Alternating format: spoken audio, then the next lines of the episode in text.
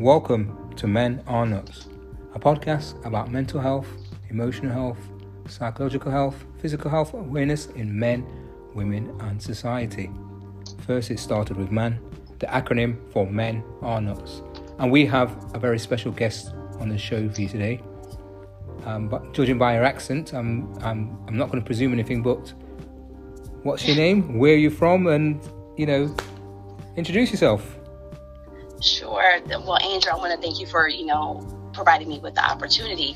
Um, my name is Salita Harvey, and I hail right now from Baltimore, Maryland. I'm originally from Jersey. I'm a Jersey girl, and I'm, you know, I'm, I'm excited to have this, you know, this conversation, this open dialogue, and to inspire so many, not just African Americans, but everybody to really focus on um, you know the importance of their mental health because you're going to be in your your soul your body for a very long time. Yeah. That's a good point actually. Very good point. and, and what time is it there where you are? It is 10:08 a.m.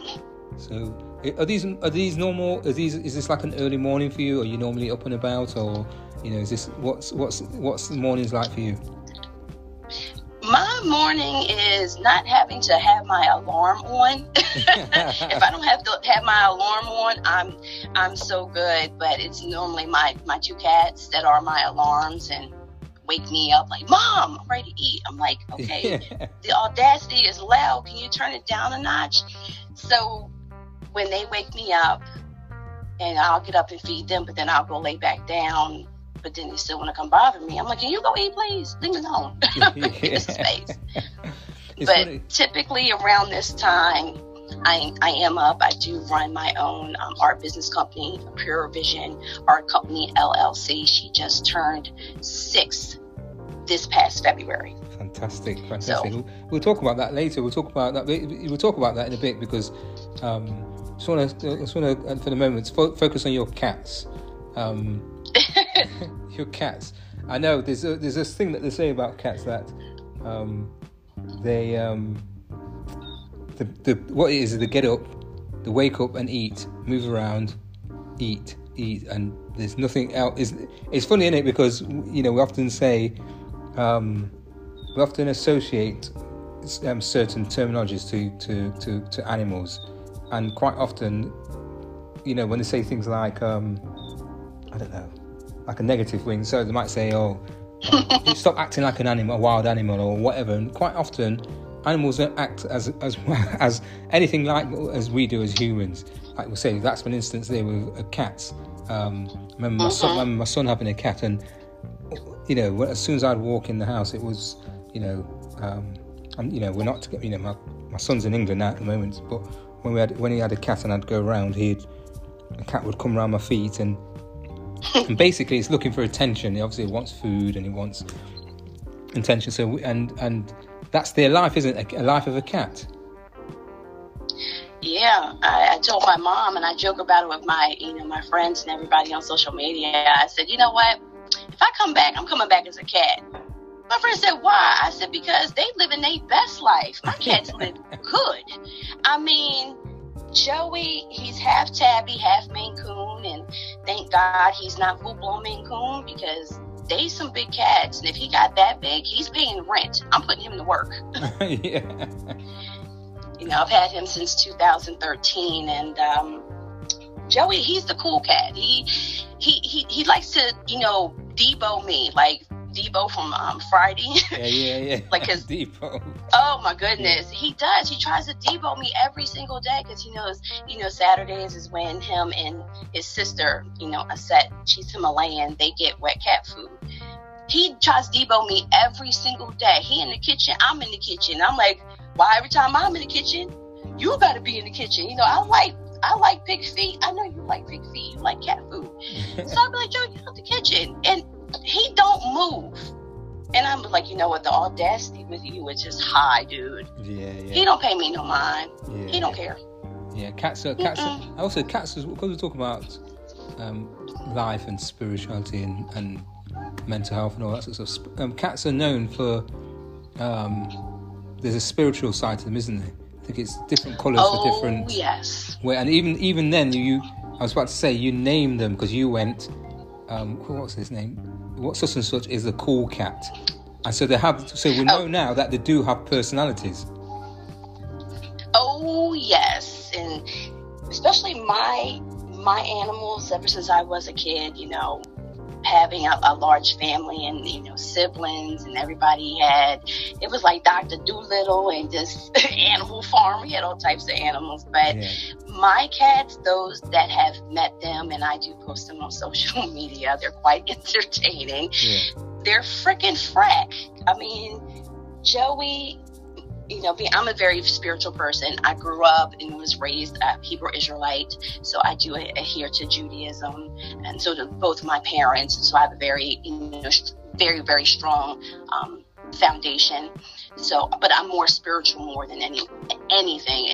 Well, I know my Joey, he never leaves me, and when I tell you he never leaves me, he never leaves me. Like I can't even go use the restroom or take a shower. If I close the door, he's at the door. He's scratching the door like a dog. Yeah, yeah, yeah. So I don't I don't really close bathroom doors or my bedroom door because he's very protective.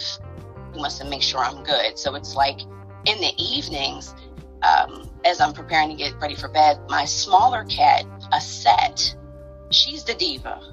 Oh my goodness. I have never. She she she does stuff that Joey has never done. And, um, and we just look at me and Joey, we just look at each other like, dude, get your sister. And he's like, mom, get your daughter. You know, he just gives me that that type of look. But they're like the, the night shift. You know, he's in the living room, like he's keeping guard, and then she's in here with me. And then in the middle of the night, they'll switch. But she's always the one that wakes me up. Yeah. yeah. And let's let's talk yeah. about let's talk about um Baltimore and for the listeners out there, what's you know where's Baltimore in terms of um, the, the the map of USA, and what's it like to live there? Okay, well, you know, Baltimore is on the East Coast, and to you know live here. Well, my family we moved here about the middle of my fifth grade year, so I will say around roughly uh, 95, and it was very different. Um, we never lived in Baltimore City or Baltimore County. You know, I grew up mostly, you know, Howard County, you know, our, um, Howard County area, or as they like to say, count, county bounties. I was like, I don't know what that is, but I live in the suburbs. so it was very, it was very different because up north, especially in Jersey, you know, I'm friends with was friends with people from all different types of walks of life and whatnot. And it wasn't until I moved to Maryland that I got called the N word in fifth grade right. in class. And I was like, you know, fifth grader, I'm like, oh my God. Like, I knew that that's not good to call somebody. Yeah. But, you know, kids are mean.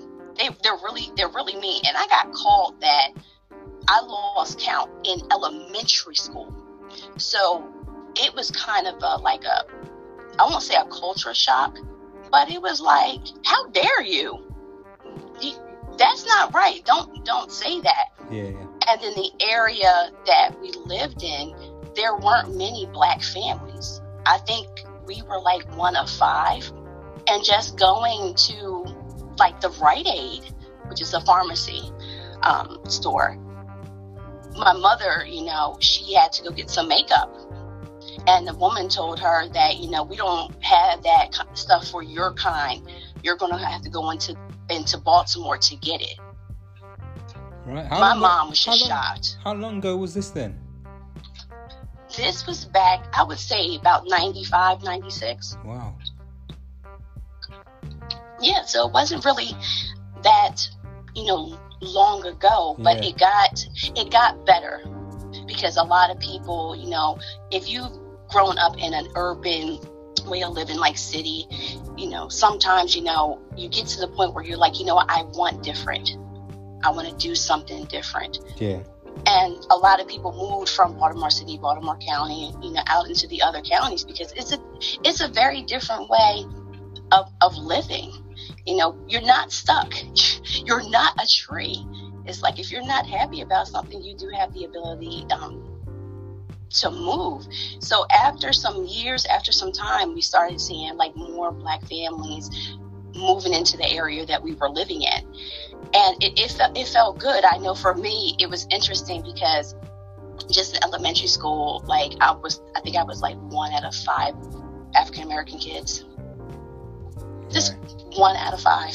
Gosh. And having to interact was interesting because I listen to all different types of um, music. My, my parents and my siblings, and I got made fun of.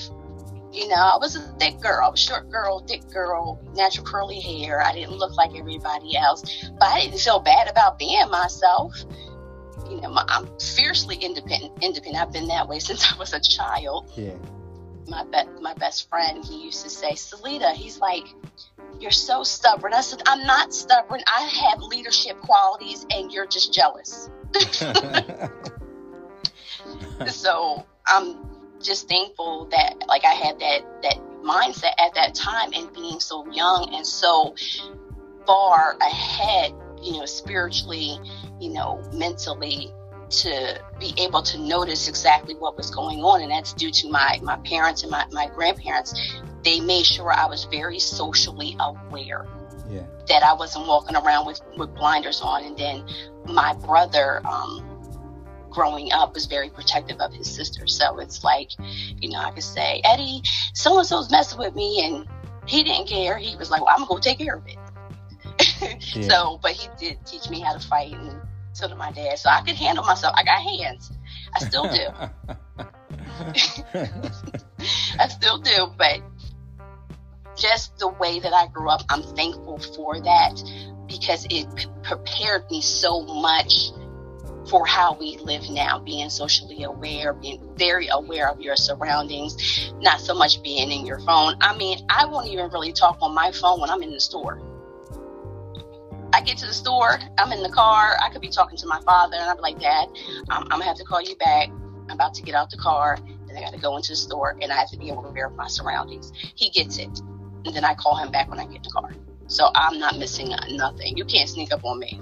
That's what I, I, suppose. That's where I suppose that's where I'm trying to come from. Is is trying to get the picture of for, for the people out there. What is what is, is what is Baltimore like? Is it is it a quiet town? Is it quiet city? Is it is it um, I mean, and things, very... things, and things like the weather and stuff like. You said it's east. Is that east? Is that close to East Coast? Is that like um, east, that would be near. I've got to think now. East Coast. is like uh, three hours, uh, roughly about three hours from um, New York.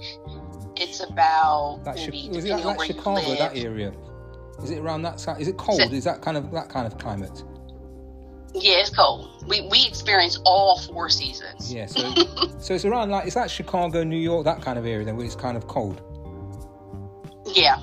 Yeah. But see, New York kind of cold is a different kind. I, I, used to live in I, I, used to live in Manhattan. I went to school in Manhattan. That type of cold is nothing compared to like here. It's like almost night and day in a sense because that's that's disrespectful cold. Down here is Baltimore is I'm just gonna slap you. Up there is disrespectful cold. yeah, yeah, yeah. So yeah, because I remember, because I remember, remember when I went to New York, and it, there was at the time it was the summertime. It was a, it was extreme. Gosh, it was extreme weather, heat for that time. Oh, I think yes. it was hundred and something in New York, and it was a time oh, where yeah. they'd had record um, heat down there, and the, you know, the trains were running, and people people were um, were struggling to, you know, the trains were struggling. The whole thing was was getting shut down and things like because it was that hot. Um, so Baltimore, what are the people like? What's it? What's you know? You said you is it? You said you've you've lived there for um, a certain period. As it as it what was it like then and what is it like now? Is it is it is it is there a change? Is a culture change or is it is it sort of place where you go and you say hi to somebody and you know what what's it like? What's it like? Well, it's it kind of reminds me of you know being in New York. Like there's friendly people. Though I'm not saying that everybody in Baltimore is mean and all this kind of stuff, but you know, people get in their little funky moods. No, but Baltimore is very diverse. There's so many different things, you know, art, the sights to see, the food. I mean, Old Bay is king, and that's a seasoning. Anybody would tell you. If you go to Maryland, you go to Baltimore, make you sure you get some of the Maryland um, crab cakes with the Old Bay. They love their Old Bay. They like to eat. So there's so many different places to eat at, and it's very sociable. Like you can go out, you can have a, you know, good time, but you just have to be mindful of where you are because you know things can happen no no matter where you go. Really? But it's just you know just to be just to be mindful. But you know I don't like to deter anybody you know from coming to Baltimore because you hear so so much, especially like if they were going to like Google certain things and it's Google crime rate, this, that, and crime is everywhere. Number one. Number two, you still got to live your life. But Baltimore has so many great qualities art, culture. You got the sun. Inner Harbor is very, very, very big. And it's changed a lot from how it used to be back in like the mid 90s. Now they have so much available. There's so much, so many things to do. It's like just hop on Google and find out what's going on in the city like that weekend. Uh, typically, every year, especially during the summer, they would have Artscape, and that's where you can see all the talent, local and far, and just see the, the diversity like music, food, and everybody's having a good time just you know and and just enjoying all those sweet moments and funny moments and you'll see people dancing like hey i want to dance too you yeah, know? Yeah. i'm one of those people who get up there and dance and don't care. But there's there's so much to learn and it's like you've really got to come and experience it for yourself. I know a lot of people like to go to fells point which has like tons of restaurants bars. It, it kind of reminds me of, you know, Manhattan and Little Italy, Midtown. It has that kind of flair to it, just with some Old Bay. yeah, yeah. How, what's what's what's Baltimore famous for? What would you say it's famous for? Um, you know, is it is it famous people come out of there? What's it? What what some of the things that you you've come across that Baltimore's famous for? Besides the Old Bay, the, Old Bay yeah. the Maryland crab cake. Um, oh goodness, so many different celebrities. Really? Um, that are from like DMX. Wow. He was from Baltimore. Oh, yeah, gosh. Um, God rest his soul. Rest, yeah, rest in peace, DMX. Um, yeah, and I actually got to meet DMX when I was in high school. Did you? That was yeah, it was that was um that was interesting and it just kind of caught me caught me off guard. So he he's from Baltimore. You know, Mo'Nique, the comedian, she's from Baltimore. Um, Mario. Wait, wait, wait, singer, wait. Before before you go back onto these other people, let's talk about this meeting with DMX. Before before we even go down that road, let's let's talk about this meeting. Before you skip past, tell us about this meeting with DMX. Well, it was i forgot what concert it was. I was actually talking about this with one of my friends from high school recently. And he was like so he was to tell i'm like yeah. Well the concert was was about done. He had already came in and, and did his thing. And we was trying to just beat traffic and we came out the side.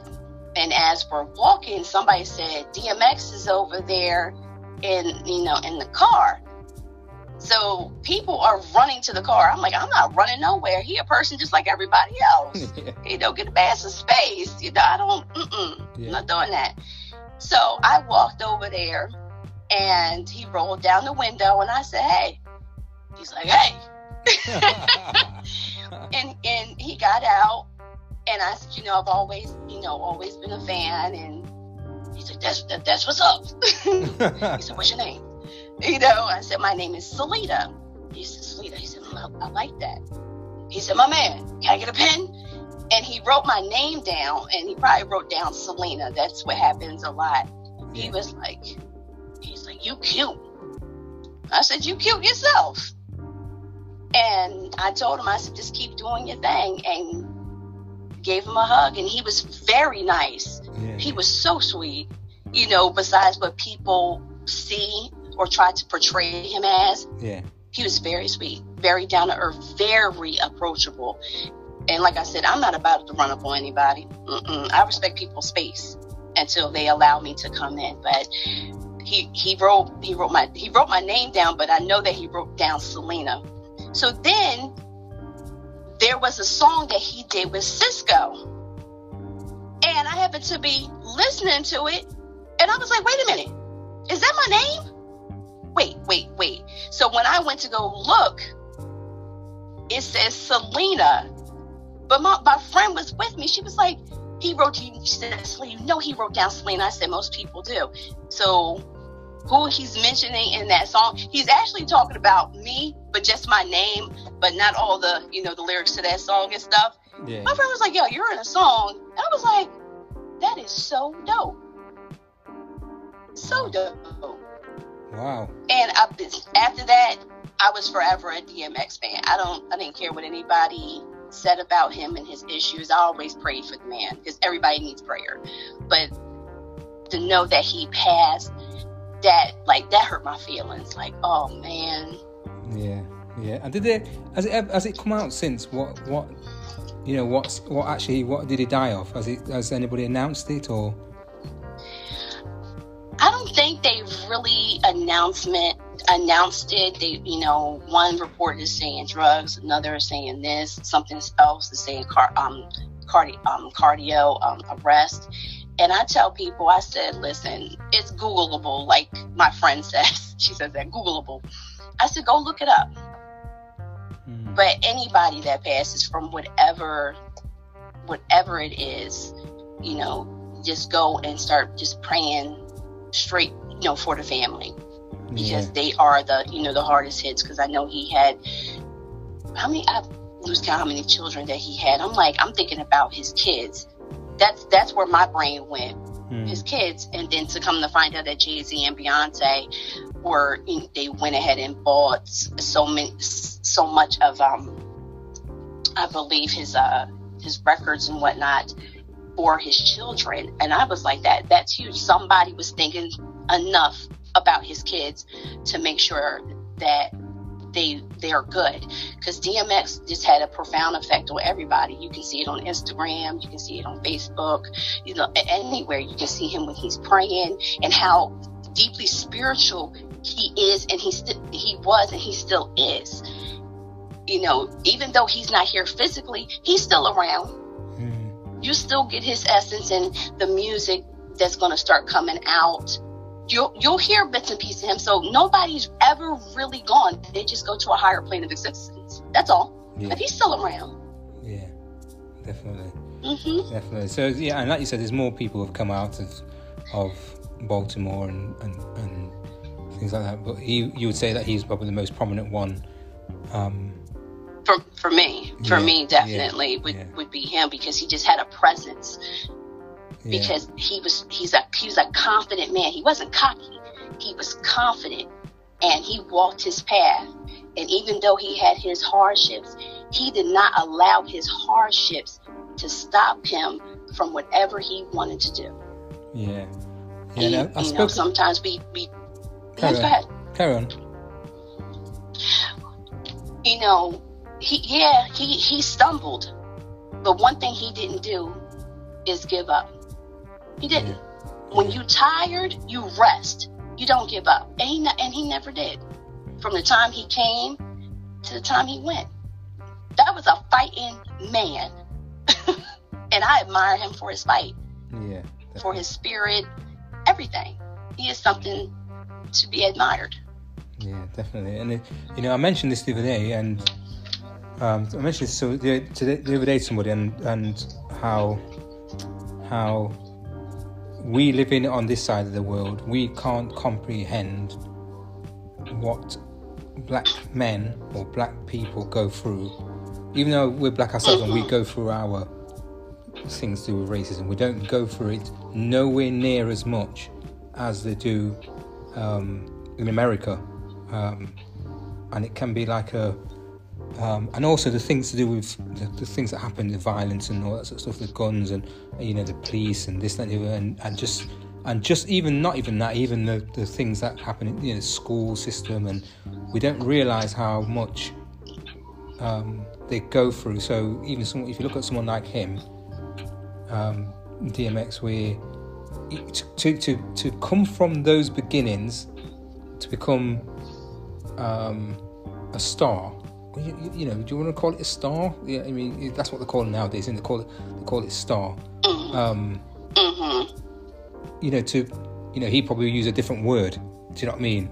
You know, I was probably saying that I'm not a star, but to become this person who an icon then, um, and I, I, I, just admire that. I'm, and that's what my, that's my thing. That's, that's the thing that I'm about. I'm about people who come from down there and rise up and make the way right through. And even if you haven't come through that, even if you haven't been down there, but you've gone through something to get to a point, and it doesn't matter whether you're a star or not.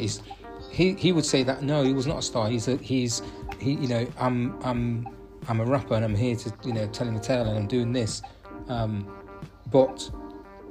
Do you see what I mean? Do you see what I'm saying? He, I, I just see. I look at, I look at things like that, and I think, and I admire things like that because you, you can't comprehend what the certain situation that they've been in and gone through to get to where they are. Do you see what I mean? So, right it's it's, un, it's an unbelievable, and it just goes to show that it doesn't matter. I'm not going to be all cliche and say it doesn't it doesn't matter where you come from then and this that and the other. So you can always make it. That sounds cliche and it is, but you can. I know some people are brought here and, and some people might not make it, but if you give them the, the the thought process and the stories and the opportunity and the confidence to make it, it gives them it gives at least it gives them a fighting chance, even if they don't right. make it um, to wherever they're going. Wherever they're going. Um, so that's that's my take on it. I just think, you know, whatever you know he's been through, you know, you know. And I, I remember the other week there's something where he said, um, there's an interview where he said that, and he was in, he was like almost in tears, where he said basically this he had been he, he, this older man that he used to go with, run with, or whatever. He was 14, and this um this older man gave him something. I mean, he said he hadn't smoked or anything or taken any drug, anything, any drugs, and it just so happened that he passed this thing around, and the man said to him to take it, take a smoke, to take a drag off it, and it was laced with cocaine, and, and he was basically saying, how can, how can a man, old, um, grown-up man, let a 14-year-old boy do that? Right. I mean, it's it's disheartening because you you would hope that that person dealt on a level of common sense to say, no, I'm not going to do that. But then you have to look at the flip side of it of that person and see how they grew up. And you know, I don't judge anybody, but just looking at both situations, you know, sometimes that crab in a barrel mentality will extend not just outside of your family, but to even people because your light, people have to understand that when when you have something in you, when God has placed something in you, whether you recognize it or not, it's going to shine bright and people are going to see it. They're either going to be intimidated and want to put it out, or it's going to inspire them to be a little bit better than where, what they are and where they are at that given time. So more than probably, I don't know because I don't know the full extent of it. That's that man was envious of his light. And instead of doing the right thing, he decided to go ahead and, and give it to him, trying to dull his shine. And that's not good because then, right then and there, karma is created. And I tell people this karma has great memory. And that it may not hit you right then and there. Yeah. But it can hit somewhere down the line. Yeah. Because I tell everyone time is an illusion. And it really is. So don't think just because you did something today that, oh, I get a free pass. Nobody gets a free pass in life every year. Once karma is in place, there's an imbalance. And until it's fulfilled, that imbalance is going to stay in it's, it's going to stay until that debt is paid and then everything levels out. It's messed up that that man did that. Yeah, yeah, you're right because um, you know I kind of said, said I've always said the similar thing to what you said. There is, um, you know, once now once that once you've once you've done that, you you know, you don't know. It might not come today. It might not come tomorrow. And it might not even come on you. It might not come on you directly. Come on, it might come on one of your your family member or your kids or something like that. Someone directly in line with you. It could happen at any time. And like you say, it's it's no one's not to say people don't do anything that's untoward, but if you're then going to do things which you know that, like he must have, he, he would have known that that, that thing was laced with because he did it himself. So then to pass it to uh-huh. him and say, tell him to smoke it, because all the people in the room, and he's never smoked before, never taken drugs up until that point, and then for him to take, time to ask him to take it, he must have known what he was he was doing. Uh huh. So I just I look at yeah. things I look at things like that and I just think these are things that as men, as boys, as girls, as black people, particularly thinking some of the things that we have to go through and then and then those things then impact our health and our mental health. Um, mm-hmm. Do you see what I mean? Drugs and and and our upbringing and oh, yeah. and, and things like that. So let's talk about um, you know your your journey. Um, and let's talk about some of the things that's that's you know you know to what's brought you to where you are now as a spiritual person and you know what's created you and make, made you you was going be me oh so much you know i've always been that my mom says her her special child i was her free spirited child i'm the child my that child's going to you know travel but growing up, I had a great, you know, childhood. Both of my parents worked hard. You know, we lived in several different places. Um, me and my, my my brother and my sister. My brother passed last year, last March. So I had a great childhood. There was a lot of different instances, and being the youngest out of them, they were older than me. You know, I was by myself a lot, yeah. but I got to know me as a as a kid. You know, my mom would come in the room, Selena, what you doing? Oh, I'm just talking to God. And you know, she thought it was funny I was until say, I was gonna say to you certain... as well. Sorry, rest in peace as well to to you to your family. Thank, thank you. My brother, he's around. He may not be here physically, but I, I know when he's here. Yes. Because he's always touching stuff. You yeah. know, my brother, we called him the yellow gorilla because um, my brother was like six foot, six foot one, and I'm all of five foot four. So his way of messing with me was putting stuff up up real high. Right. so sometimes I find stuff that's kind of I didn't put that there, so I knew this him. I'm like Eddie, stop it, stop moving my stuff, stop moving my stuff around. You know I'm short, vertically inclined. Don't do that. But eh, growing up and them being older than me, like I said, I was by myself a lot, but I learned how to have fun, create my own fun. And then I got into art um, my dad, you know, I say about 75% of that makes up me is self-taught because of my father, because he draws as well. So, but I was into like everything. yeah, yeah. Get in trouble messing with paint and stuff, but he just kind of just fed that.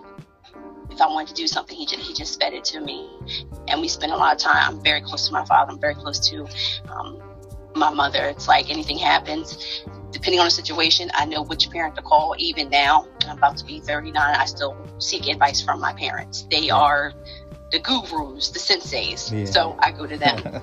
but growing up and being different and being an artist and having an artist mind because artists we are one level below being autistic and people that are autistic they are amazing amazing yeah but I knew that I was different.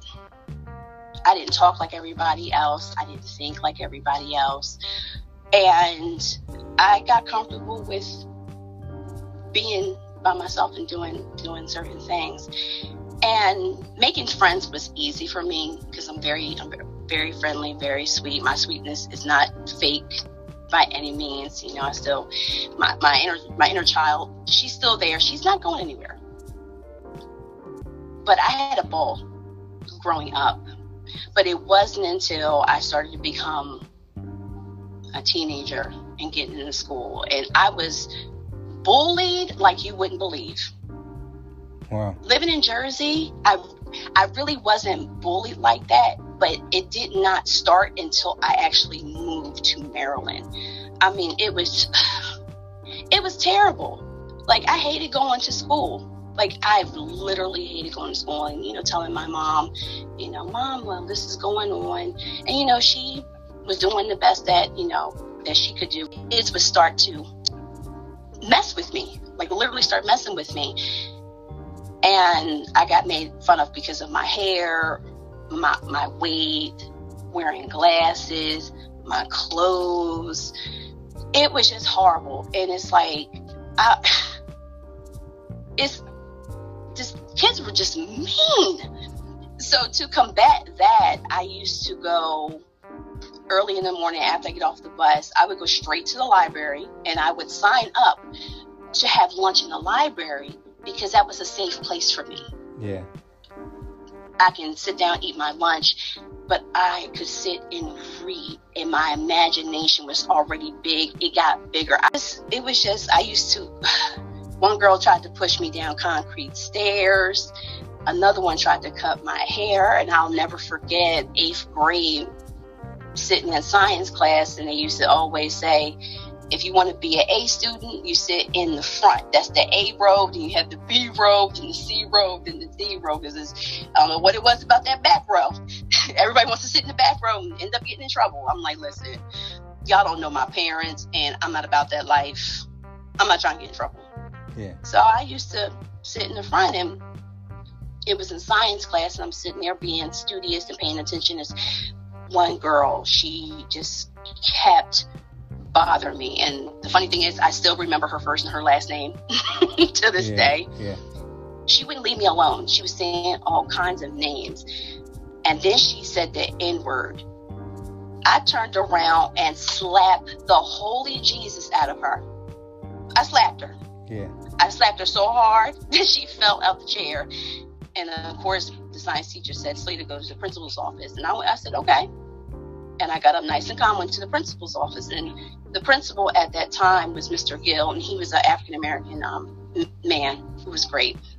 And Miss Greenberg, who was the assistant principal.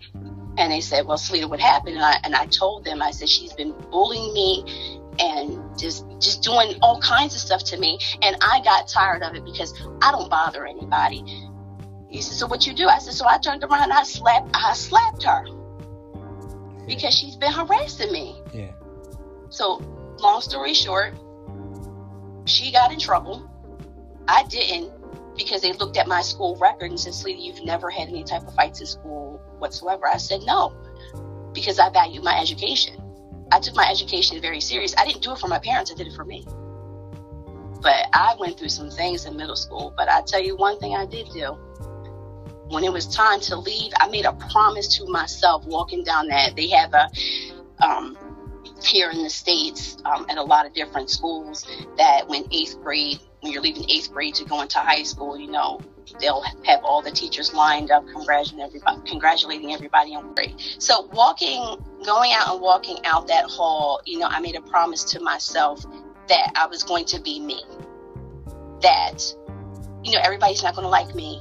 I'm not going to like everybody else, but I'm going to like me. I'm going to love me. I'm going to be true to myself. And I made that promise to myself, and I was in, graduated from eighth grade. And until that day, until this day, I still keep that.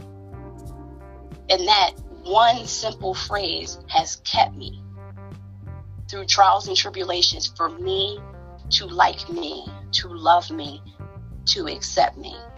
Because at the end of the day, I got to live with me. Yeah. And nobody else. Yeah. And I'm like, man, I said, I said that in the eighth grade. I must have had some chocolate that day. I must have been feeling good. Yeah. Yeah. So, so for all that trauma, then, all those things that happened to you, the bullying, you literally made up your mind that you wanted to to to just become become you. Come me through hell or high water, and going through the you know changes. I tell you, me trying to boyfriend dates. I already knew what type of person I wanted to be with, even as a teenager. Yeah. So I didn't do a whole lot of dating. I didn't do what normal teenagers do. Like sometimes they would sneak in out with their their friends. Yes, I can hear you. Yeah. So so it wasn't just the, the, the, the fact that she it was bullying; it's all, all the other things that happened with, um, like you say. Do you do you see that the blame in terms of the, the split? Do you see that it was your mum to it was your mom to blame, or what? What, how, what was it? it was, what was it? What made that? What made that relationship kind of become and detached? Detached. There was fault on i'll say this um, I'll, I'll, put it like this especially when it comes to my parents because you yeah. know i'm like switzerland i'm neutral when it comes to my parents. Yeah yeah. Each party had their own their own blame and two wrongs don't make it right. So they eventually worked all they worked all that stuff out and so now they're they're friends and they talk and whatever and i'm glad that they got that worked out but that situation right there, it, it, it hurt deep because you know you you want to see your parents in a certain kind of light. Yeah. But then it's like when they do something that's so disappointing, something that they taught you not to do. Yeah. And then they do it. It's like, yo, what the freaking frack is going on? Yeah and teach you to have a voice, to have an opinion. So when I did voice and have my opinion, you know, my mom wasn't too happy. I was like, hold up, pause. I said, but you told me to speak up when something wasn't right, and that's what I'm doing. And now you're trying to crucify me for it. That right there was like, okay, I can't rock with you right now. So I intentionally separated myself, and being able to go to school in Manhattan allowed me that space to really find out who I was as a person. Yeah. And it also helped develop me spiritually because in Manhattan, I didn't have any family. No family. And I'm in Manhattan. Thankfully, I had those close enough to me to give me some much helpful advice. And I really got to develop as a person in that area. You know what they say? You know, if you can make it in New York, you can make it anywhere. And yeah. that is very, very true. But you have to have this willingness to keep pushing forward, like no matter how scared you may be. it's like anything worth having, you have to fight for it. It ain't gonna be given. It's not going. Especially being an African American, a woman, a girl. And at the time, I was going to school for architecture, so I already had two things, like, almost in a sense, against me. Because yeah. everybody knows that when it comes to architecture, it is a white male dominant field. Yeah. It's like how many black female architects do you know? Like literally like no. Or no throughout history. But there is one. And this is some information that I came across, you know, being a history buff. And I love everything associated with Egypt because we, we know that Imhotep, he, he was an architect. Yeah. They even deemed him as a deity, you know, because he was math, science, and all this kind of stuff. But they forget about the other one, Queen Hatshepsut. This woman had her temple built out of the side of, of a mountain a mountain that still stand until this day. She's looked at as the first female architect, and it's Googleable. You can you can pull it up. And I came across her when I was in, in college, and I studied her so closely, like how she came into power, how she did everything. She was very confident. She was very beautiful at that. And for her to put herself in a position to be Pharaoh over, I believe, her nephew because he was too young, she, she had to make herself look like a man. but the way she did stuff was very strategic. She had certain people around her, and I admired her for that. So I took a page out of her book.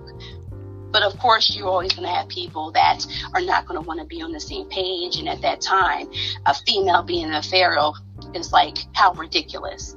How dare she do that? And she she paid she paid for it with, with her life. And when the nephew became of age, to the biggest insult, especially during, you know, Egypt's time and during her time, was to deface. They tried to chisel her out of history. Of history, yeah.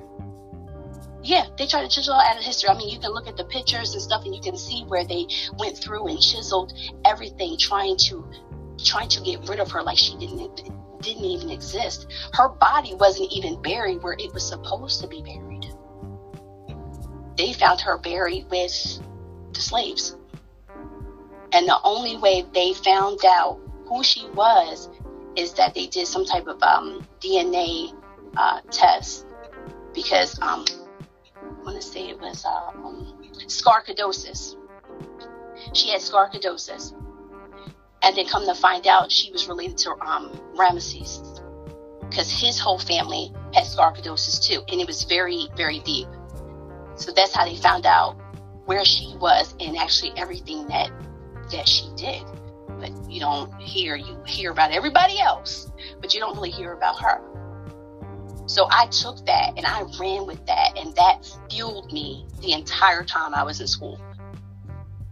And I didn't take no crap from from nobody. yeah, yeah. Not in architecture school because it's like when you when you know your craft or you you know something, you know, God gives us so many different things to work with, talent, gifts, abilities, whatever you want to signs. You know, call he gives it us signs.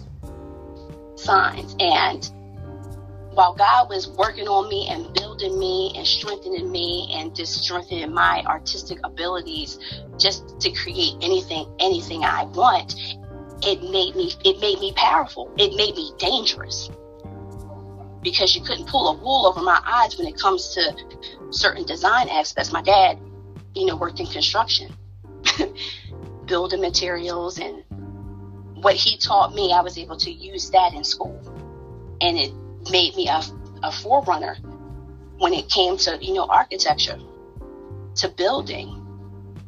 I remember um, one design class we had to go to it was called lieutenant petrosino square it's in um, downtown in manhattan. Yeah.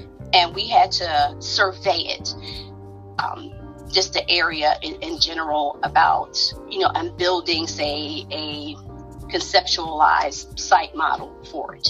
So we had to do that and we had to come up with this whole plan and we had to build it.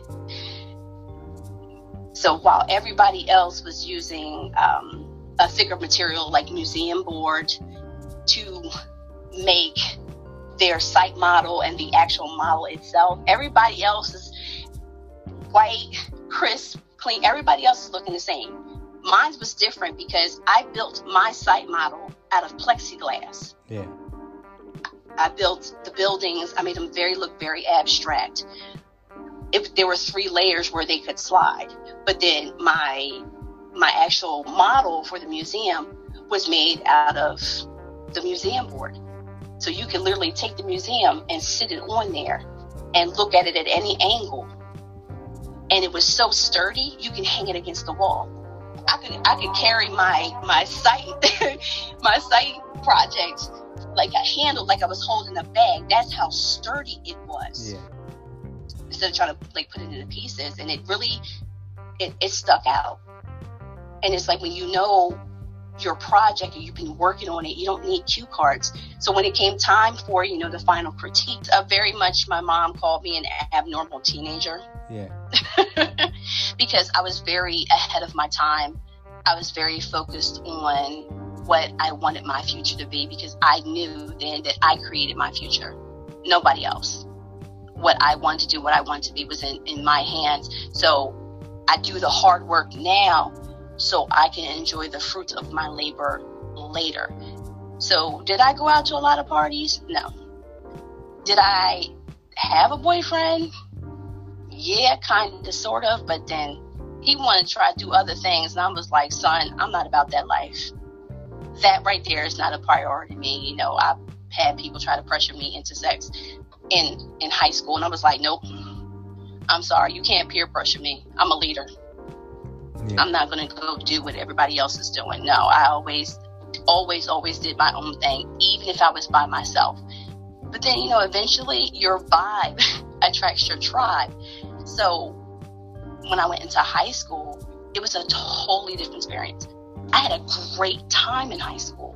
I played sports. I played uh, volleyball, basketball, and softball. I come from a very athletic family where we all played more than three sports. Yeah. So, so my mom told me, she says, Sweetie, you know, you love your sports. You know, play sports, you'll make friends easy. And that's exactly what I did. I made friends very easily playing sports. But I really wasn't interested in in dating because really, honestly, I didn't like none of the guys at my school. I just, mm-mm.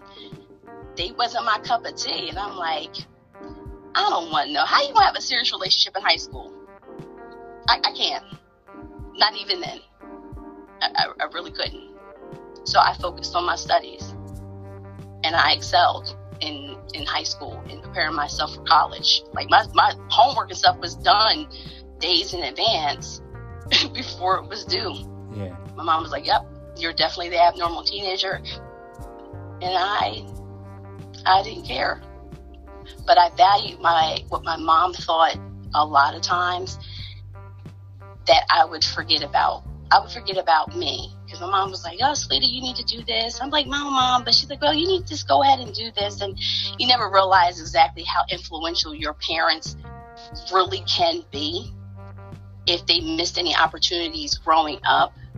At times, they want to live vicariously through their children and can be a little bit overzealous. My mom had her moments, but then I would tell her, "Mom, I need you to chill out." yeah. Like this is this is me, that's you, and she she understood that. But that was something that kind of in the back of my mind kind of stayed with me because her, you know, she was she's a nurse. So as far as health wise, she was always talking about me to me about my weight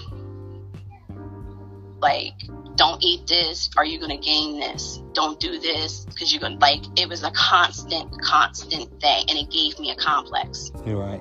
To the point where i was suffering from depression as a teenager. Wow. and i was sad a lot because you know trying to get through school at times being bullied and then i got to come home and deal with this. Sweetie, getting too big, this, that, whatever. And I'm like, I'm like, can you like give it a break? And she would always take me to JC Penney's. To this day, I still don't like JC Penney's. So when they said, "Oh, JC Penney's is going out of business," I was like, "Thank the Lord." What, what, what's JC Penney's? What's that? JC Penney's is like a, a major department store. Right. Like so think over in the um, what's what's the biggest department store over in um, in the UK? I'm trying to think. Um, it's, it's been some years since I've been there. Asda, um, Debenhams, um, in London. Have you been in London? Yeah. Um, yes, I have. Not not. Um, I'm trying to think. I can't remember. Harvey Nichols. What like? Well, whatever the major department store you know is in in the UK or over there where you are, where they have like they sell almost everything. That's like J.C. Penney's. Right. Yeah, so you could like everything, and I hated J.C. Penney's, and I still do because I couldn't fit regular, you know, teenager clothes. I had to go to the women's section. They didn't have a plus size section growing up. I wanted the cute outfits, but I couldn't fit them. Oh, so, so that's why shopping. That's why you said, yeah, yeah. And now I get it now. That's why you're saying you hated it because it's a rem- so now now it's a rem- it's almost like a constant reminder of what you you know what you were you, what you were faced with when you when, when your mum was saying all those things. Um, right. Because those things can cause tra- trauma as well. Right, and and that's actually you know what it what it what it did. Yeah. And I know now as an adult, like she was only trying to look out for for my well being because with my father's side, a lot of my aunts they they big girls, they they big big big big big big girls, and and have a history of like high blood pressure. You know, my dad's my mother, I think she she had a heart attack, I believe. So my mom was just trying to be proactive, looking at it from a, uh, the yeah. health side yeah. of it. And you know, when you're a teenager, you're not thinking about that stuff. Now that I'm an adult, I understand, but it could have been done a little different, and it and there was trauma, deep because then it's like my brother used to tease me, call me fat and everything else, and I might be fat, but you gonna always be crazy, you know. So I, I dealt with a lot, and then my, my sister, you know, she ran track. She was very tall, very thin. Both my brother and my sister um, were very tall, very thin. They weren't heavy, but they each had their own mental and physical health issues that they were battling with. And then there was me and then I was having to deal with my weight and being bullied. So it took a hard hit on me physically, emotionally, that I leaned not to my own understanding and I went to what I was taught and I went to God about it. And I asked God, just give me the strength. Give me the strength to get through this. I know this is a temporary thing, but just give me enough strength so I don't don't give up. But as time went on, especially in high school, um, from freshman year to sophomore year, I had went down to I lost weight, went down to like almost 150 pounds, and then it was like I was getting a lot of attention from guys, and I didn't like it. Yeah. I did not like it, and I looked at myself in the mirror, and I didn't even recognize me anymore. So it just got to the point where I was like, you know what, I don't even care. And I purposely gained the weight, some some weight back, just so not to have the attention. Because it was attention that I did not want, number one. And number two, they were only wanting to talk to me because I lost weight and I have an hourglass figure. And boys gonna be boys. Yeah, yeah. But like I said, I'm not gonna. You can't. You can't. Look, you can't punk me out. I'll punk you out, but you can't punk me out. Yeah. And I purposely gained. I, I purposely gained the weight back. And I told my mom that. I said because it was the attention being put in the spotlight. I didn't like it. It wasn't me. Hmm. Did you find that as well? That because you, the reason why, probably another reason why you did that is because you wasn't losing the weight for yourself. You was losing it weight for everybody else because right. because people like you, you like you say your brother and that was calling your names. You were being bullied or you were previously bullied, and then it's almost like a constant thing that's been happening. Then your mum's saying these mum's your mum's kind of on your back on your case, not through any fault. You know, like you said, it could have been done differently. But you know what we learn from one, we you know we, we, we gain and we, we we don't. Do you know what I mean? We'll teach teach our our own in a different way. Um, and some and some of the things like some of the uh, it's funny in it because we say these things that our parents could have done it this way and that and, and yes they could and quite often we take some of those things there's other things that we take from them and we teach we teach well do you see what I mean we become good teachers right. because we got it from our parents but there's other things that we think oh maybe they could have done that a bit better so for instance being being um, hit by a belt and things like that. Now I know I would never do that to another kid. Do you see what I mean? Even if it was right. done to, even if it right. was done to me. So it's but I do know that some of the things that she taught me, a lot more of the other things, or in fact nearly all the other things, I know I can take them away and put them to good use, and I have done. Right. It, exactly. And me, I would look at. I was. I'm very big at observing people because people tell you so much. Um, you can say what you want, but your body's not going to lie. So it's like I would watch people very, very closely. So if somebody is getting in a situation and they're doing this, I'm learning how not to do that and to do the opposite. Yeah. I remained a student even after getting out of school and college and stuff. I'm still a, I'm still a student, and I'm still I'm still learning. So having that type of trauma on in different degrees, it really it it really didn't get officially dealt with until I really became an adult. Right. It should have got nipped in the bud then while it was still fresh. So that type of scar wouldn't be a huge wound as an as an adult.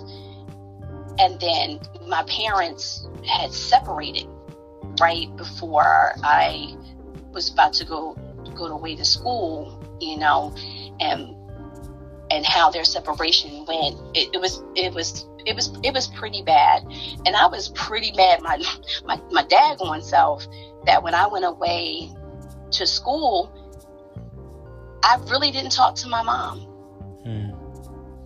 and me having to leave school because in a sense she you know she she stopped help my dad was helping she stopped and unfortunately i had to to leave school and there were some things that she said to me that I it just hurt me to my entire core. Like, you know, you wanted me to go to school, you wanted me to go do this, but then how you want me to do to do this, but then you turn around and do this. It's like make it make sense.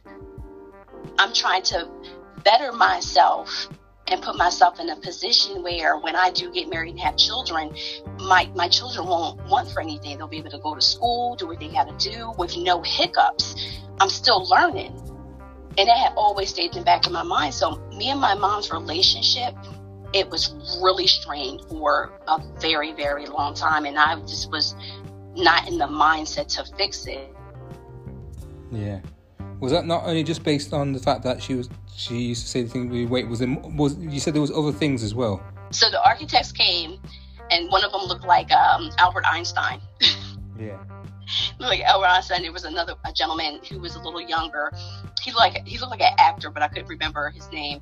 So my presentation, I went I, I went last because my my model was so different. So before I could say anything, the guy that looked like Einstein he said, Miss Harvey. I said, Yes, sir. He says, You don't have to explain anything about your model. I get it. And you fully give yourself into that project. Let your project explain it. Just kind of stand there and look pretty. yeah. And that's exactly what I did. And I, I passed that class with, with high remarks. And he said, You know, if you decide that you, once you graduate and you can become a licensed architect, he said, if you're looking for a job, you have one and this was my first semester at that school. Wow. So, so it actually put a target on my back. But the thing was, being bullied, being talked about, since I had already experienced it the first time, I knew how to handle it in a different capacity up there. It didn't shake me, it didn't move me. All it did was just make me stronger. Yeah. That's it. Yeah. Mm-hmm. Yeah, it's funny because yeah, that reminds me of when I that reminds me of when I, because uh, me being from an art background, um, and, and I, am kind of going to um, say something about what you said uh, when you first started speaking about me. Uh, you said that a lot of your work was, a lot of the stuff that you were doing when you were a child was self-taught. And oh, yes, we self-taught but I think also as well, because then you went on to speak about your dad, and I think that we get a lot of it is um, it's inherited. Um, yes. our, our skills become inherited. So, and I always find that fascinating how how we inherit a skill. Yes, we inherit looks, but how do we inherit? It's, that's an interesting thing. It's always that's a good topic to kind of speak to scientists about. Is how do we inherit skill? So, for me, I mean, I don't know who. I mean, I, I don't know enough about my family to know who was an artist, but I know for me, I always used to draw. Um, I've done it for a long mm-hmm. time, but I can draw. So I remember, I remember when I, when I was going to university, and I was thinking to myself, I'm going to you know what? I'm not going to do projects like everybody's talking about. You pick a famous painter, and everyone's talking about Van Gogh and all this sort of stuff. I'm going to pick somebody else, and I picked things. Right. I picked things like um, um, artists. I, put I put it uh, for the presentation. I'd put I'd use I put a different slant in it. I'll say, well, why is this why is this artist made a picture painted a picture, seven six foot picture or whatever it is, of this king or whoever he may be, some prince or whatever mm-hmm. it is, mm-hmm. and he's got a a black boy looking up to him, but he's but the prince is um, acknowledging the dog more than he's acknowledging acknowledging the black boy. And I was used to put it up from that perspective, you see, to make the people think. Mm-hmm. Do you see what I mean? Not oh, you Van Gogh, and why did they cut off his ears and stuff? No, why? Why is this? Why did this painter? Um, how comes this person can acknowledge the person in the painting can acknowledge the dog more than the black boy that was was in the painting? And so things like that to invoke um, conversation and and just to kind of get people on. And I was the only black person on the course out of 126 people. So it it it, it got people thinking. So uh, you know, so it kind of reminds me of what you're talking about there about some of the things that you you you you bring up a project and you you put a slant on it that's completely different from what everyone else is doing. They all do the same thing. Um, talking about Van Gogh and all these kind of people and you know the Renaissance and all that sort of stuff. And then you, I bring up something else that's completely, completely something because it gets them to think why, why did this person? So Mm-hmm. yeah. Um, sorry, I just went off on a slant there, but I know it's kind of similar to what you're saying there. So what for you? How, what's brought you to this point now? Then uh, you, you know what's brought you to this point now where you you're a spiritual person and you know what's you know what happened in the years in between? Did you become a did you become a you know did you go on to do the, the thing you know archaeology? Did you want did you go on to do other things with the arts? Yes, actually, I, I end up having to go a different way and end up going to the Art Institute of Pittsburgh, um, the online division, and got a degree in residential planning under um, interior uh, under interior designing. I was able to go ahead and do that. Um, I wasn't able to go back and finish my degree in architecture. However, I do use architectural um, elements in my art Yeah. because being the fact that there's so many different things that are so in a sense like cookie cutter when it comes to like art. Like you see a lot of people with uh, with cad or all these different um, Yeah. designing you know programs and stuff. I think you know everybody's going to do like like you had said you had did um, some some graphic design. I, which i think is awesome. I have a lot of friends that do that. But there is something about putting taking that pencil and having that empty pad and creating something completely from your mind that there's no book that can tell you. It can tell you how to shade, how to draw a straight line, but when it comes to taking something and taking a little deeper, the only way to get to that is through your spirit. Yeah.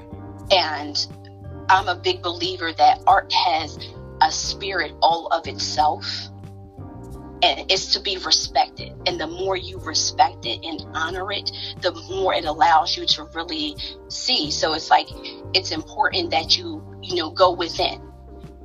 So what led me to become the spiritual person that I am today and lead me to wanting to be a certified uh, personal personal development life coach is that um, a couple years after I left New York, there were a lot of different things that was going on with me relationship wise. Right. And back in 2013, uh, I had found out that I was I was pregnant, and the gentleman was younger than me.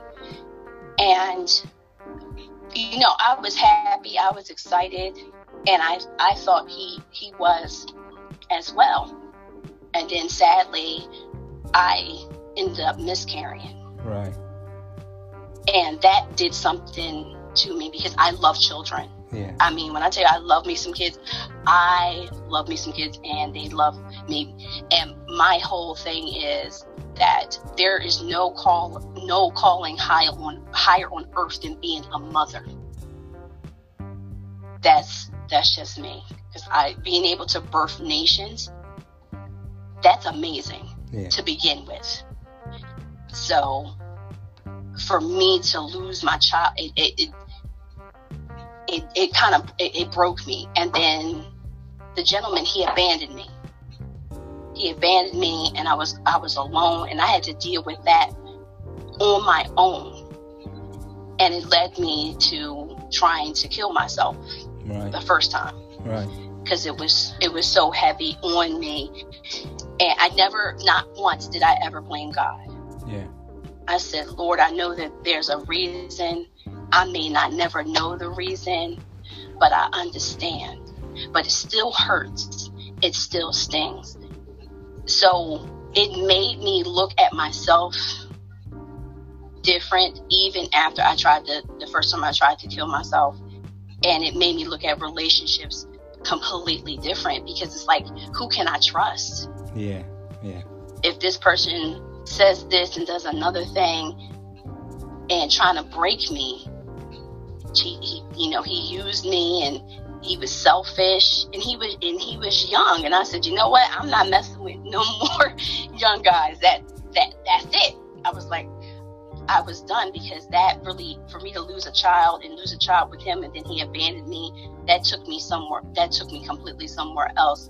And then having to deal with being depression. You know, I, I was diagnosed with uh, general high anxiety, major depression disorder, and symptoms like PTSD. Yeah. Years later. How, why? After. How, when, um, when was you? When? How? How was you diagnosed, and and when? I was diagnosed with those three mental health issues back in I want to say 2017 because I was I had a mental I had a mental break. I really really did. And a lot of it stemmed from unresolved, you know, childhood trauma. Cuz one thing about me is that, you know, I pray and I meditate because I had to relocate from New York, then I came to Maryland, and then I went back to Jersey.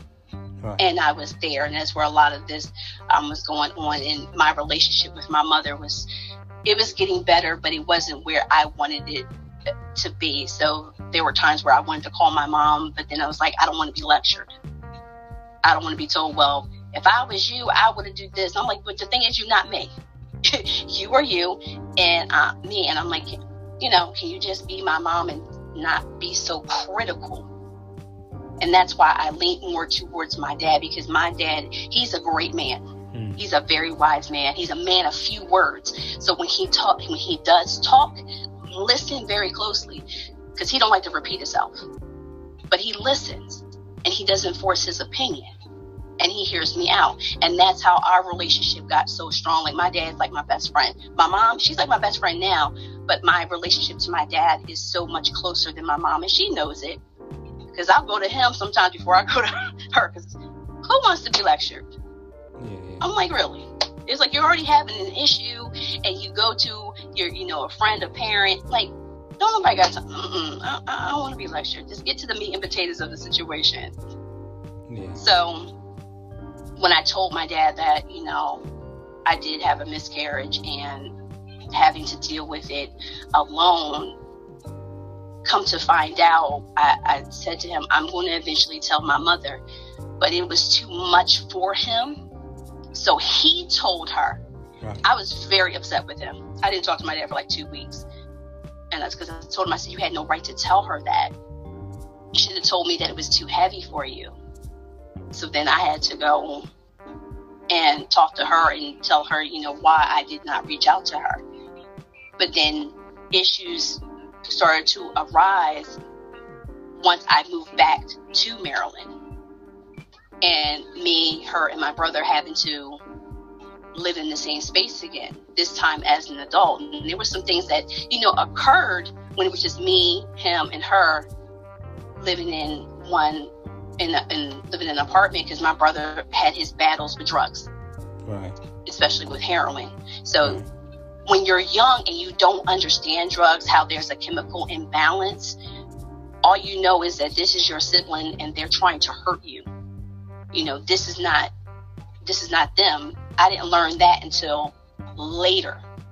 How much heroin really affected his brain chemistry and my mom was educating me as an adult saying you know whenever somebody takes drugs and it changes the chemical um, chemicals in their brain whatever age they start doing drugs at that's where their mental state kind of stays and they have to go through the process of having some type of, of normalcy i understood that now yeah but then i didn't so me and him had our, you know, had our issues, but I'm thankful that we managed to work that out before his untimely passing. Yeah. I'm thankful that we got that worked out. Um, even before that, uh, back in yeah 2017, when you pray and you meditate and you ask God to reveal certain things to as why do I have this type of hate or dislike? And I had a dislike for for for my mom for a long time and I was being triggered by her back in 2017 and you know when you ask God to reveal reveal reveal something to you it's like you better be prepared to deal with the answer that you're going to get and honey, when that answer came, it like it slapped me like I stole something. And I cried. Can you can you reveal what that was? The fact that, you know, being the younger sibling, my brother was the middle child, and him having his battles with you know drugs yeah. and my mom you know being being a mom wanting to do what's best for her son um, a lot of the attention got put on him yeah and I got left out. Yeah, so that. it made me, yeah. yeah, it made me feel like, okay, I have to fend for myself. I have to figure things out for myself. It never made me cold though. It never made me want to close off my heart or, you know, negatively project to other people. It, that was something that was, I'm a sweetheart at heart. I care about people. Empath. I want to see people. Yes. Oh, I'm, I'm very, empathic and have a number of of gifts. I have 13. And it just hurt me to my core that even you know then having to to deal with that in such a way and I the only thing you can do is go to God. The only way out is in. So by me not having to like not really dealing with my issues, it started to build up. It started to build up. And guess what? The top blew off in 2017 when I was in the car. And my mom came out and she saw me just breaking down. And she asked me what's wrong. And I said, God revealed to me why. And I said, Mom, I don't want to hate you. I said, I, I'm saying this crying my eyes out. I'm like, You're my mother. I should not feel like that I want to hate you.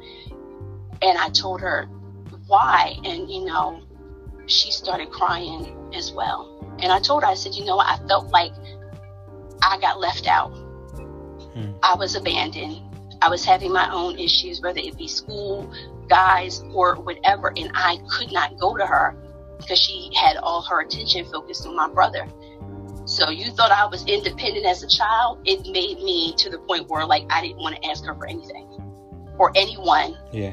At that, that I could only rely on me, and it hurt her feelings. And I said, Mom, I don't want to hurt your feelings. But she's like, and we sat there crying and boo-hooing in the car. And she says, we, we got to fix this. I'm like, yeah, we do. Because one thing about me, and I'm a Taurus, we don't like being told what to do. We don't. And when you're a child, it's different. But that's not to work when that child is still a child but is an adult and you're living with them in the same thing. So there was a tug of war I let people be great in their own right, but don't come over here trying to tell me what to do and you still got stuff to do on your end. I'm like, listen, don't try to tell me when you, you know, your stuff is raggedy, raggedy too. I know mine's is, but I'm trying to fix it. So don't be quick to call the kettle black in, in that sense. Yeah. So that was a struggle in itself. But one thing I'm never ashamed of is the fact that I went and got help before it started to get worse within those few months. And I had just gotten into a new relationship um, at that time. And you never know why God places people in your life. Yeah. He's now my ex, but he was where he needed to be at that time because I needed strength. I needed somebody to to be there to really look out for me. And during that time that we were together, he stepped up to the plate. I had never had somebody that I've dated or called a boyfriend step up to the plate in the way that he did. mm. and to be the fact that it's, it's dealing with mental health. He had his own stuff, but he loved me enough where he put it to the side and said, "We got to make sure that sleep is okay." I had to go on leave of absence from work for a month and two weeks because I was suicidal. But I didn't want to go and have myself, you know, admitted. I didn't. I didn't want to. So I was at home, paranoid, terrified. Like I couldn't drive anywhere. I didn't trust anybody. Yeah. Just feeling like a hamster in the thing. Yeah, yeah, in the, in the Ferris wheel. Looking at looking, right, looking at the wheel, knowing that I need to motivate myself, but I'm sitting over here in this corner because I am terrified. And I think one of the things that really hurt me the most is that the one thing that always healed me, I didn't have, I had no desire to do it, and it was my art. And there was the dead area in the apartment that me, my mom, and my brother were sharing. And I would get up and just go and just sit and look at all the art that I created. And there was a blank canvas sitting on the easel. And I looked at it and I had no desire physically to do it. Yeah, physically or mentally. I was on no, nothing. It was just like nothing there. The medication that I was on, and it was just one, just made me very like monotone, like a monotone voice. Like I'm I'm just there. I'm just existing. I'm not living. And I was like, I have to do I have to do something. I had no desire to write in my journal, and that's something I did journal writing since I was a teenager because it was an outlet for me when people didn't want to listen to me. That was the other thing. Yeah. Um, one of the traumas that I had to deal with is the fact that yes, I'm the youngest, but I wasn't being heard. I wasn't being understood. I was being talked over. So that's what caused me to kind of come into myself and talk to and become closer with God because God always hears me, whether I'm awake or whether I'm asleep. Yeah. And not being able to journal to to let that out, I had no outlet. I had nothing. And I said, I, I said, Mom, I, I got to do something. You know, I have my business. I was writing my first book, and I said, Mom, I said, this is my this is my gift. This is what I'm supposed to do. I'm here to heal people, but I can't even heal myself. I said, I have to do something. I said, Mom, I'm not taking that medication. She said, Well, Salita, her being, then she turned from mom to being the nurse. She said, Salita, take the medication. I said, I'm not taking that damn medication. I said, I don't like the way it makes me feel. I don't like it. I know there's other ways to do it. And I'm not the type of person that likes to take pills. Yeah, yeah. It's just it's just not it's just not in me. So my mom was like, All right, well we'll go the holistic route. And my mom was on it. She did the research for the holistic. My boyfriend and my father helped out with the bills that I had. I had, you know, couple months before that, I got a brand new car, was working and everything, and they helped me by taking care taking care of that while my mom looked up all the holistic. And the therapist, the first therapist I had, she she wasn't the best she was an African American woman. Yeah. And she and she wasn't. And I know all therapists are, you know, are different, but she wasn't really hearing what I had to say. Because you know how you can talk to somebody and you know that you've lost them because they get that kind of glare in their eyes. Yeah. yes. It happened. yeah, they're like, yeah, yeah, and their eyes get all glassy, and you're like, dude, you are so not here. yeah, you're gone. Yeah. You are over in He Man's universe. So I explained to her that I have to. I'm. A, I said I want to thank you for your time, but I don't think you're the best therapist for me. I need my therapist to really hear me, understand me, and be able to comprehend because she's telling me, well, you don't have this. You, I was like, how do you know what I have if you've never really fully taken in what I'm saying, my experiences? So she, sister girl had to go. She, she, she, had to go. So I ended up getting a different therapist, and she, she helped me greatly. Um, my mom located an acupuncturist Um, his name is Riz um, here in Maryland, in Glenwood, uh, Maryland. He saved my life. He really, really did. His energy was just right, and he took the t- he took the time to educate me on how acupuncture is in, in your chi. And I already knew about chi and, and whatnot from my father because he studied. He's a Bruce Lee fan. Yeah. Yeah, so I love Bruce Lee because of my, my brother. I think my father thought he was Bruce Lee growing up because I, I looked at pictures. But going to Riz and going as fre- frequently as I was going and going to therapy when I tell you that that helped me, and then I started taking uh, CBD oil without the THC yeah. because I still had to work, and in Maryland they're very big on um, drug testing. Right. And I don't do any. I don't do any recreational drugs. I'm as about as healthy as they come. When, when you but say when you say Maryland, when you say Maryland, they're big on drug. Do you mean drug testing even in workplaces? Yes. Wow. A lot of a, a lot of places here in in Maryland, um, they require you to do drug testing. Wow. I didn't know mm-hmm. that. So so there's there's oh yes. So there's it doesn't even have to be a certain type of job. It just there's places there's businesses that test you for drugs. Right. It's you know it's contingent upon you. If you get an offer letter um, for the my nine to five that I work for, my my start of my job was contingent based on the results from my drug test. And what type of drugs so did they test that, for?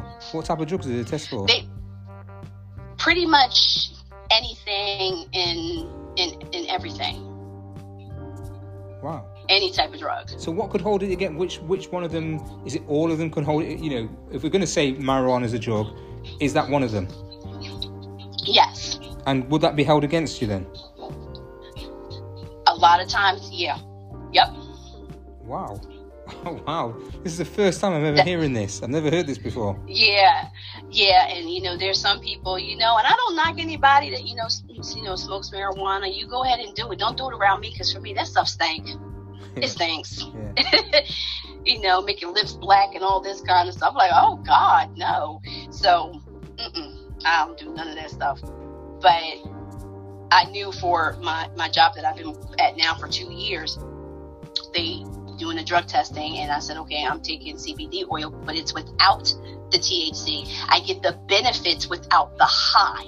Yeah. And with CBD oil, and, and I don't know how it is over there, but over here in the States, it has, and it's very holistic, it has done wonders for children that battle, you know, and have autism. Yeah. Because what it does is that it, it's a you, you basically you're having a chemical imbalance, and that's basically that was what was going on with me, and having to get me back on track. And my my friend Nick, who actually owns now he has three CBD stores. He, um, great educator. He's on Facebook. Um, I think it's CBD Embrace Life. Forgot which one, but he really educated me um, on that because my boyfriend at the time, you know, he he smoked and everything, and he used to joke, "Sweetie, you be all right if you smoke." I'm like, no, it's just not not something that I'm into. You know, some people do say um, that you know smoking, you know, weed, marijuana, Mary Jane, whatever you're gonna, whatever you want to call it, um, is a leeway to other drugs. And I'm like, no, I'm not doing that hmm. because I witnessed that through my through my own brother. So it was like yeah, that's that's not a thing for me. And then my father's side, most of his brothers, they're on drugs too, to this day. And they say, don't be like me, be better than me.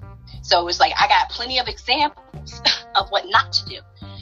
So when I expressed to Nick, I said, yeah, you're going to have to educate me and show me and let me see because I really don't take anything. So when he explained about, you know, CBD oil without the THC and how it helps to correct the chemical imbalances that you're having, he's like, you'll, you'll live a totally different life. So I started out with the gummies, and they also help you to focus. They have like different types now. Yeah. And I think I got the it was called the Sativa, and I would have to take five drops uh, during the course of the day, and it really helped with focus. And when I tell you between going to my therapist, going to my psychiatrist, going to acupuncture, and the CBD oil, it changed my life. I have already been meditating since I was 17 because um, I'm a Taurus. I'm a hothead. my mom says I'm dangerous. But meditation, having all of that and then doing meditation, it really got me more into my spirituality. I really got to know who I am at the center of my being. Nobody knows me better than I know me. I love myself enough to check myself and get on my own damn nerves. So if I can check myself, I'm not afraid to check anybody else because I've been to hell several times and came back even stronger. So the holistic route worked for me. It may not work for somebody else, but I'm the proof in the pudding that there is no shame in African American community. There is no shame in seeking professional help. And the one cop out that I think drives me nuts that people says, well, why do I have to go to get a professional to talk about my issues? My answer is this that professional is coming from an unbiased place. Number one, they don't know you from a hole in the wall. Two, you're not really paying for it. Your insurance is paying for it. yeah, yeah. And, and number three, they can give you and provide you with a totally different perspective of your situation. They can't go from anywhere else based off the information that you, are providing. And it's for your betterment. So you can see where you need to make changes. You can't say, "Oh, I want to uh, as a as a man, I want to, you know, I eventually want to get married and I want to have children, I want to have a wife." If you're having issues with females, yeah, how you going to get to how you going to get to that destination when you even ha- haven't faced the childhood traumas that you've had with women and you're still battling that right now? You know, a lot of people don't want someone that's a project.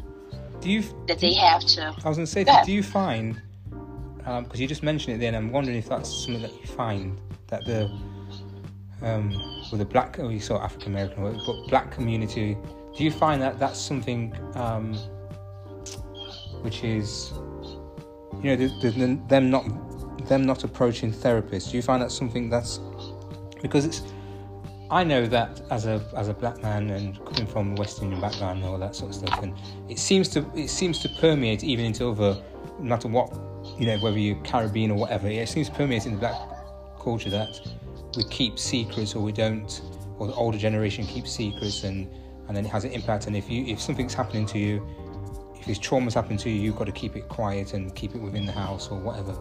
And do you find that's do you find that's that's you would say the same. That's what's happening with um, over there. That we don't seek therapy. That a lot of black people do not seek therapists. Exactly, because the old the the saying is what goes on at home stays yeah. at home. Yeah. That right there needs to go, because the thing is, is that it's keeping that person from really getting the help that they really need. It's like telling a black man you have these emotions, but don't cry. You're supposed to be strong. There is strength in crying. I don't care who you are. You are more human when you cry. And then I tell people, I said, Do you know that we are the only creatures on this planet that have the ability to cry and shed tears? Because a dog won't cry, the dog will whine. Same thing with the cat. It's like, think about it. What other creatures on this planet have the ability to cry the way we do? And you'll find that there really there really isn't. There's strength in crying. Crying is cleansing. Makes you more human. It makes you even more relatable. People say, "Oh, you black man, you cry, you soft." No, you not. No, you're not soft. You human. You have emotions, just like women. Shoot, I cry all the time. I cry when I'm hurt. I cry when I'm happy. I cry when I get something that I want. There's no shame in crying. Cry it's okay.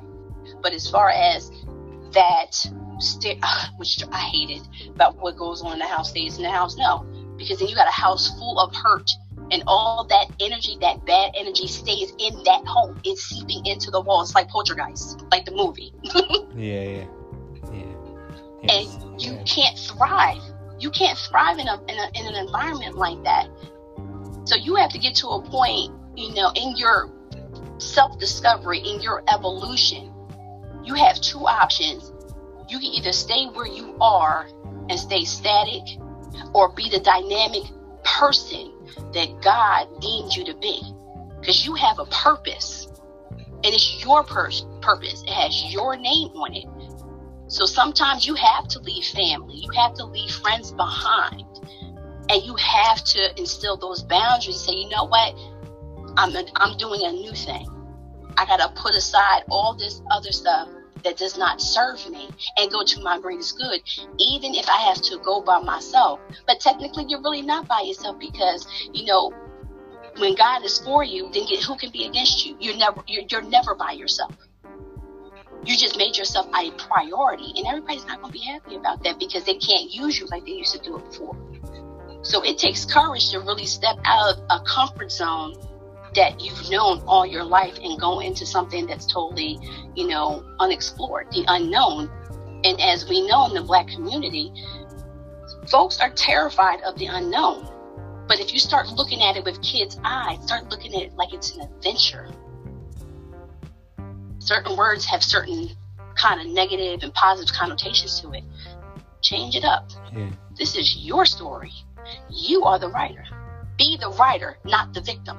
So let's let's talk let's talk let's talk about the things that you're because you said you've got the, you had the therapy you've you're now blossoming you you mm-hmm. things are changing what what's brought you to this even to this point now even to, to this podcast and what's brought you to this point now you know we talk about the spiritual things we talk about the, the changes that you've made um, you, uh, you, do you see do you feel that you are in a more happier place now Absolutely. I am really enjoying the process. Every hiccup, trial, and tribulation that I'm having, it's it's something for me to learn to be better.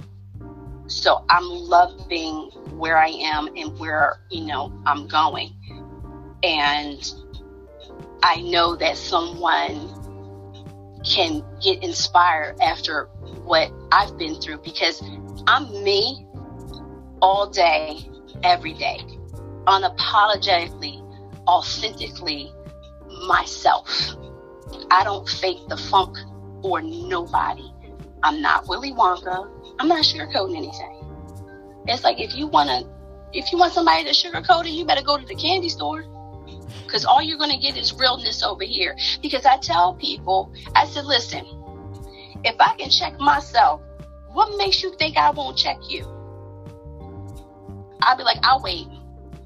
Because people, you know, think that if you're best friends for somebody for X amount of years, they go to do something, get a free pass. Nah, homie, you don't get no free pass because if I say that I'm your friend, I'm going to check you because I'm your friend.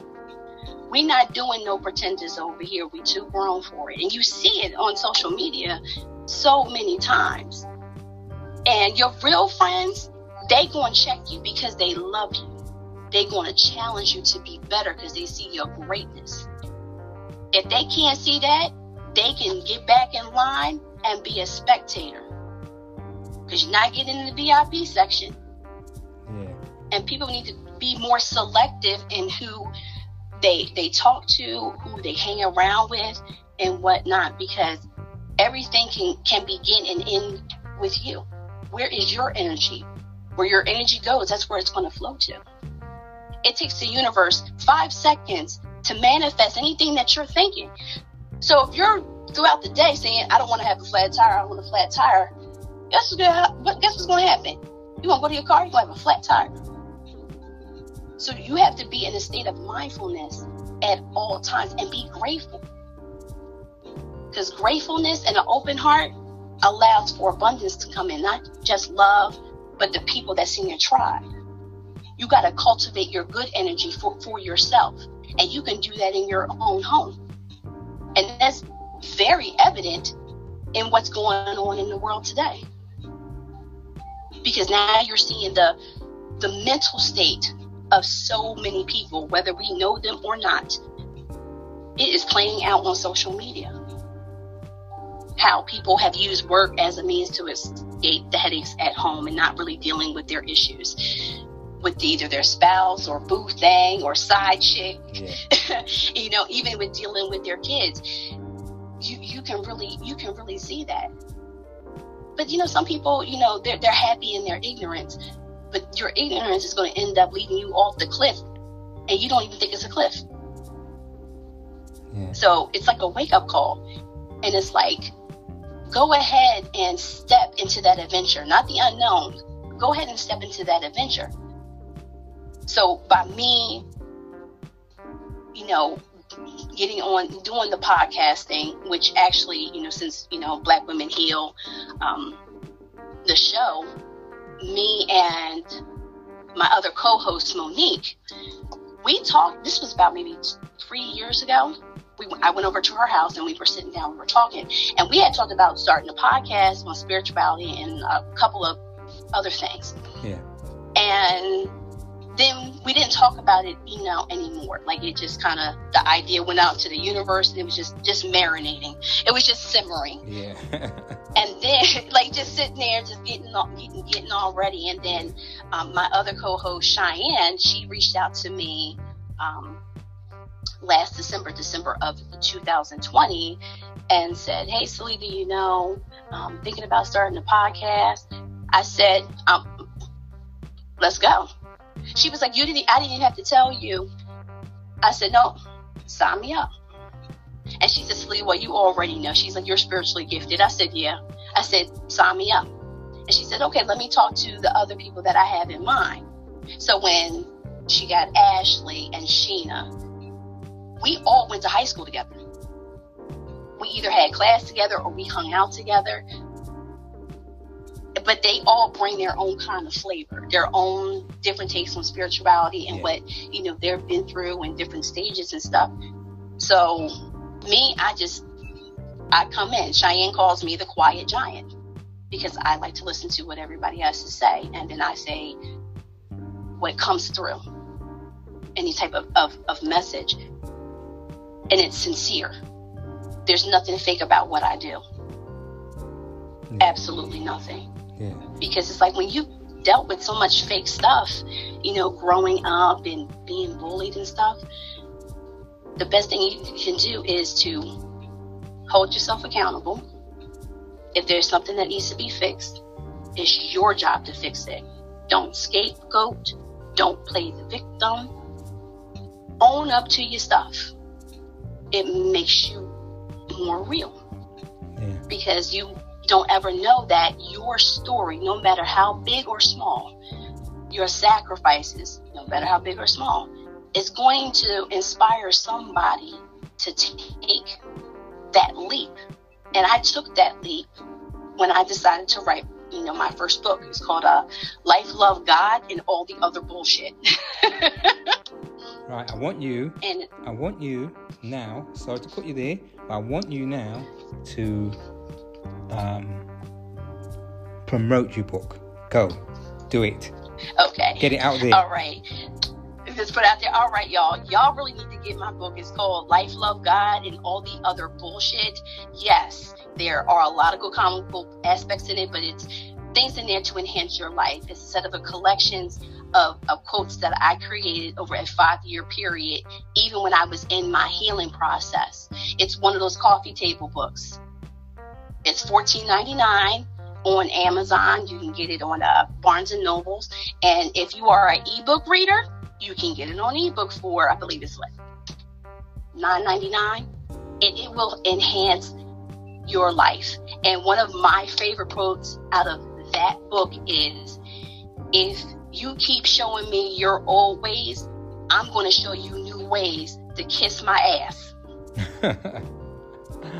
oh, dear. oh yes, it's and I've gotten so much great feedback from that book, and I think I'm at the point now where I have 350 copies sold. I was going to say to you because you didn't. You said you mentioned something about writing a book in pre um, earlier, but you never said when did you when did the book come about and and you know how and and how? and also and also what was it what did it feel like to have to have the book finished and have this physical thing in your hand? Oh my goodness. It to have the physical book i cried. Yeah. I cried. Yeah. because people want to put so much on how to write a book do this. Forget all about that. You go get yourself a nice journal a nice pen you know I tell people go to Marshalls, and that's another department store that everybody here in the states love. Go to Marshalls, go get the, the notebook, and just sit down and just start writing. Don't worry about formatting. Don't worry about title. Just write and do it. Because I had people telling me, "Try." I said, uh-uh, uh-uh "I'm not doing all that. I'm doing it my way. This is my book." And I laugh because I'm thinking about my, my, my dad because he actually helped inspire the title of of the book because I'm such that the writer side of me comes from my mother. So it's like I got the art from my dad and I got yeah. the writing from my mom. I still write in cursive, and it's like cursive that you see that's um, almost during Shakespeare's time. He's one of my favorites.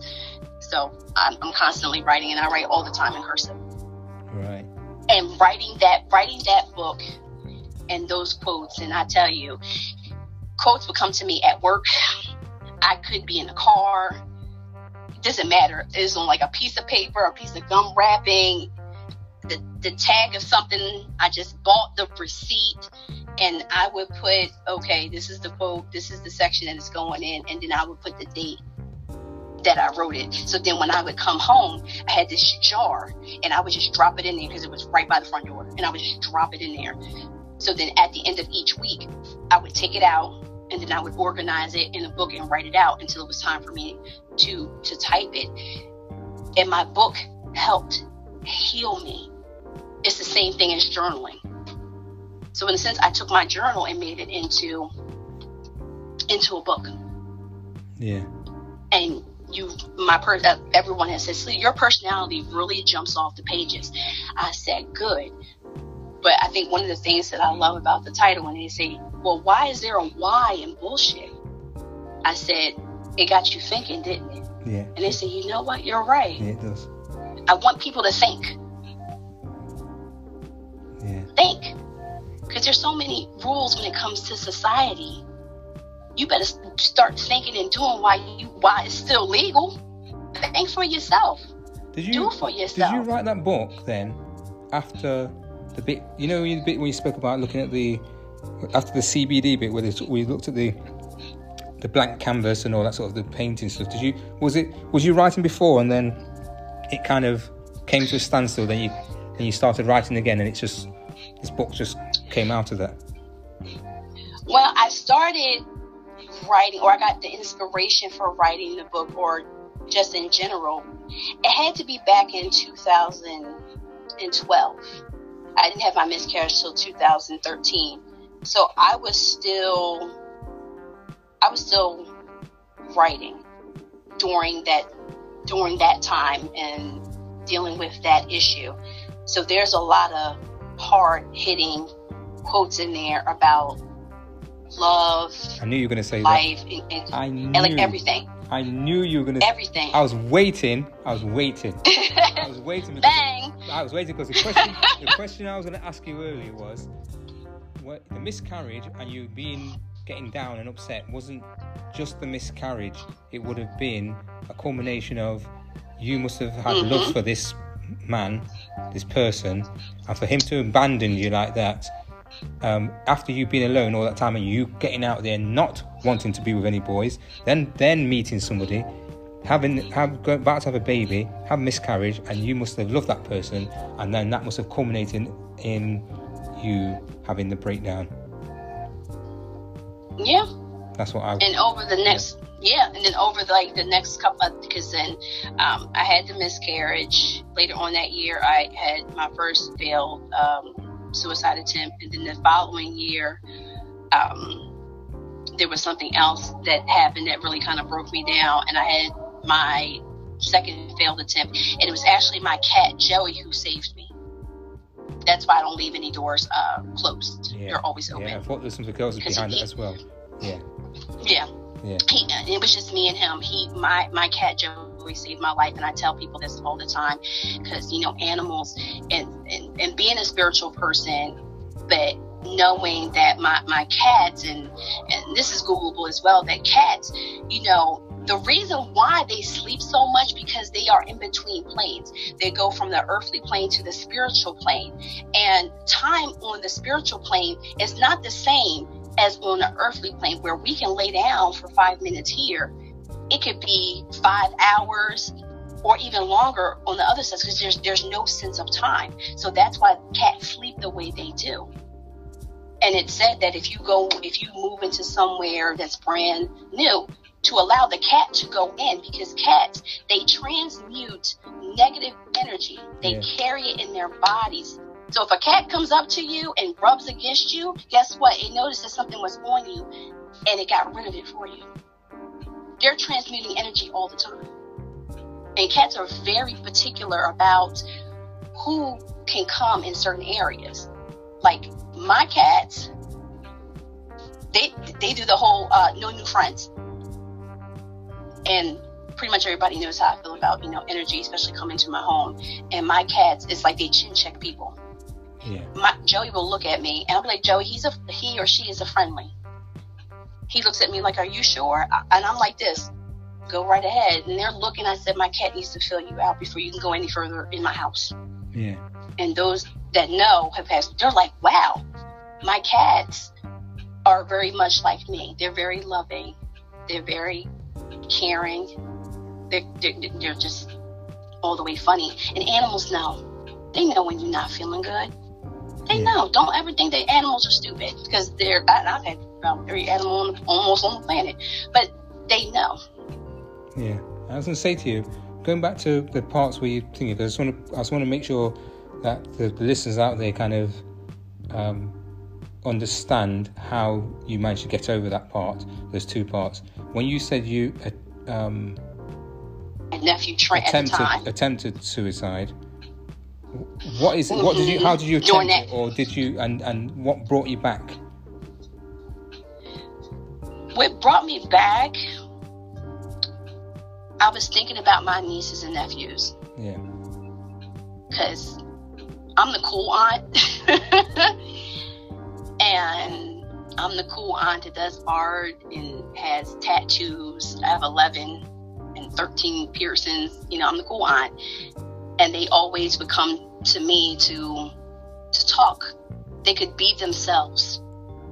They know that it's a judgment free zone. They can speak how they feel. They can cuss. I don't care. They got to express. You know, I give them the space and the safety for them to to really express themselves.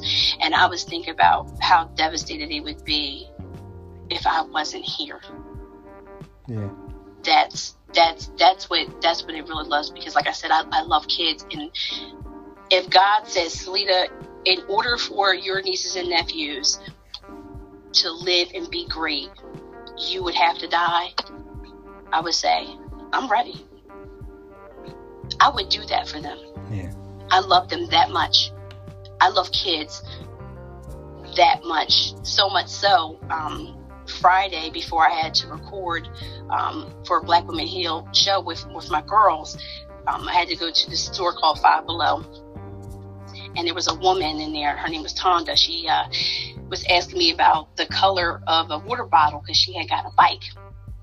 And I you know, didn't know this woman from a hole in the wall. and then she got sad. I'm like, well, why are you sad? She said, because she wants to get her granddaughter a water bottle but while she was away in Florida, somebody stole her bike. And I'm like, Lord, and you know, if you had your bike stolen, it's like the worst thing on the planet as a kid. Yeah. And I said to her, I said, you know what? I said, I have a bike at home. I said, I'm too big for it. It's 27. It's a 27. She can have it. She looked at me and says, ma'am, are you serious? I said, ma'am, I'm serious like a heart attack. I said, she, she can have it. because on top of that, the, her granddaughter was, was recovering um, from COVID. So it's like bike stolen, COVID, like double whammy. She's a kid. You know, I want kids to have great memories.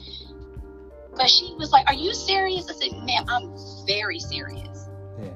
And it was something about her spirit because, you know, I don't normally say, you know, you can follow me home. I, I don't do stuff like that. But, you know, God said it was okay.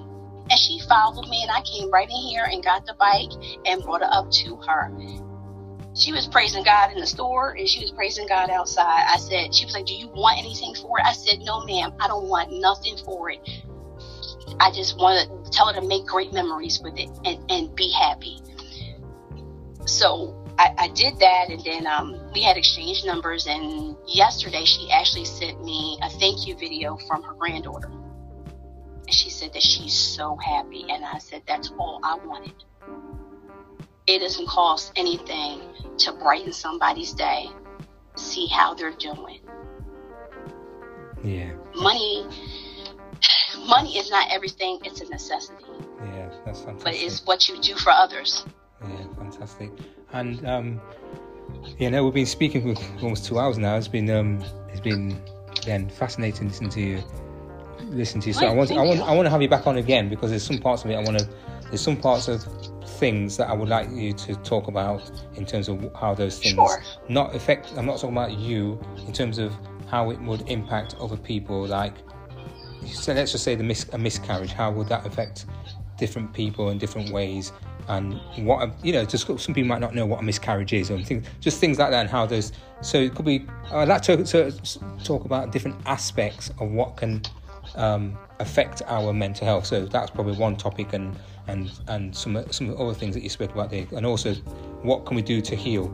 Um, so you spoke about things that can help you heal, which is therapy. Can, we can talk about that another time um, art, art therapy.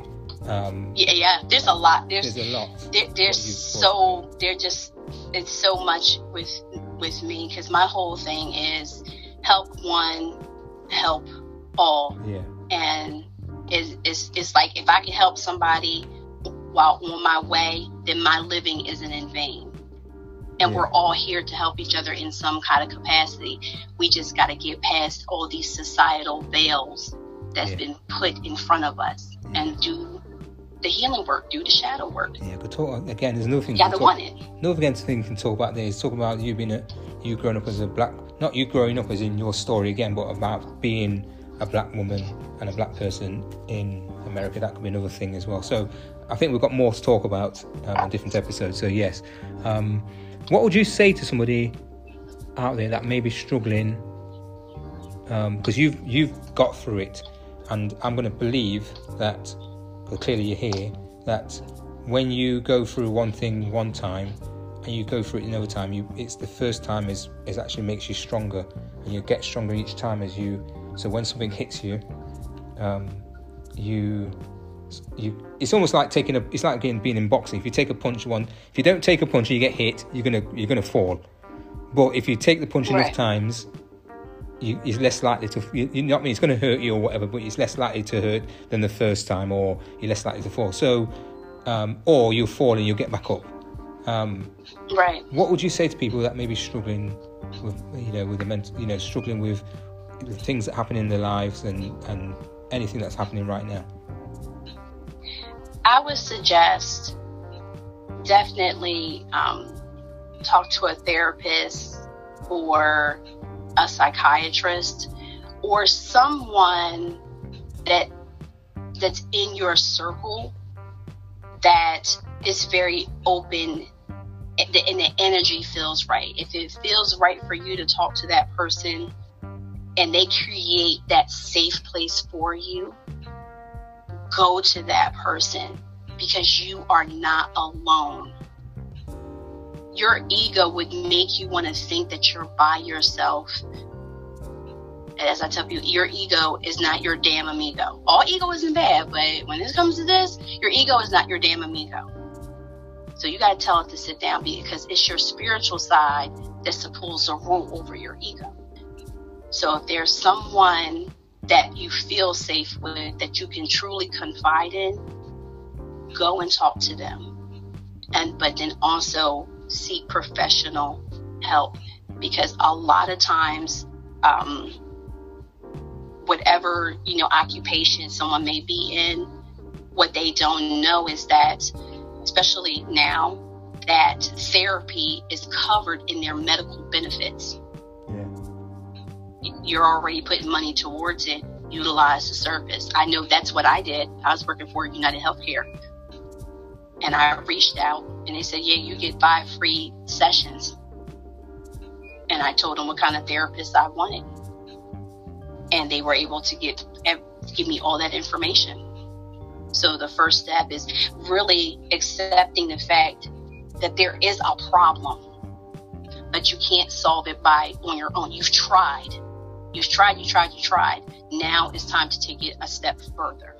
Because that first step is the step to you get into a happier version of yourself. You're supposed to be happy. You're not meant to be sad and down and like kick you in the butt.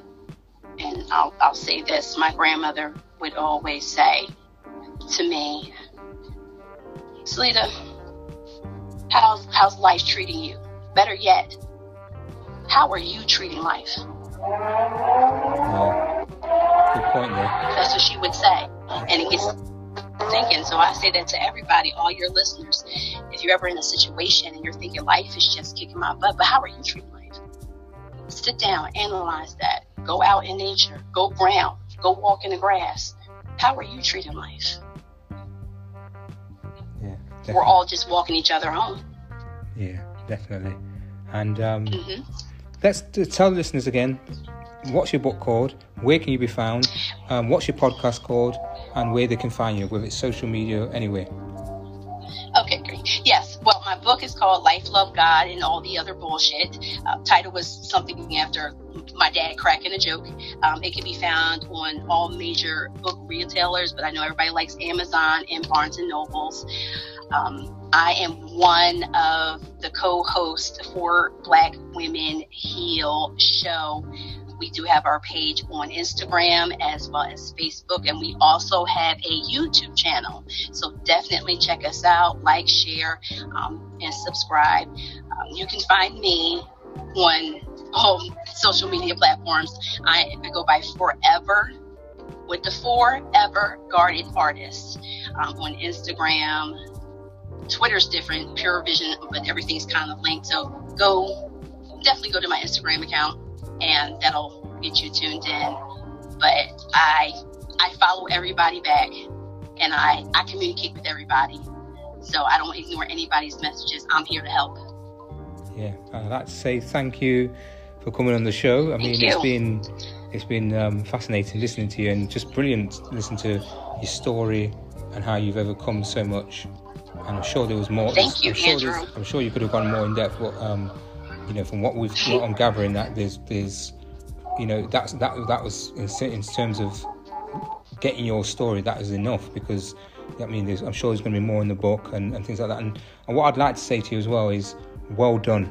I mean absolutely I mean I'm not patronizing I'm saying absolutely brilliant. I I'm not saying this to to to I'm actually bigging you up because I always I always believe that when you come from something if you come from so many you know someone's bullied you and you've been bullied and um, you've gone through you know you've gone through struggles uh, you know with love or like you say the miscarriage and and then struggles with your parents you know you know you and you sometimes you have to try and you look at your parents you've got to think oh well there's you know we've got to heal. How do we heal? How you know how do we get back that love and how do we get that, that healing? Because sometimes our parents are going through we often we often forget that sometimes they've they've grown they've grown up before we were born, and they would have gone through their things to, do you know mean? To kind of condition to how they are with us. Do you understand what I mean? So, I know it's not a, not an excuse, but sometimes we and sometimes we have to try and um, look at them and think, oh, you know what, you know, the, the, the human after all, or whatever.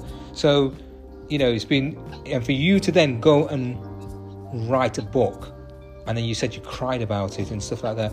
That must have been um, it must have been so powerful to be able to get this, not only just finish it, but just to wait for this thing coming through the post or whatever, this physical thing, and it's almost your, it's almost like um, sticking two fingers up to people. Do you know what I mean? It's almost like saying, "Oh, there you go. Mm-hmm. That's there you go for that's that's what you get for bullying me. That's what you get for um, for doing that. Or that's what you get for this because look, I've I've managed to come through it, and I've look, I've got this thing here. You know, because not many people, not there's not everybody and everybody writes a book. Do you see what I mean? Right, exactly. And I'm actually writing. Um, there's a part two to my first book, Yeah. and then I'm also writing. I think either four or five more. I'm working on them simultaneously. Fantastic. So it's like, and then I also have a blog, a blog site. It's, it's linked. Um, they go to the link in my bio on Instagram, Forever Guarded Artist, and there's so much information on my blog site as far as you know, just like help and bring perspective. It's so much information. I think I've been blogging for like two years. Yeah, I've been blogging for two years, but just, I have so much information out there to help. I'm here to help. Fantastic. And I say thank you for that. And uh, and uh, you, uh, Thank you. I'll definitely be in touch again. And, No, I absolutely I look forward to it. and that was Men Are Nuts. Speak to you soon. Okay.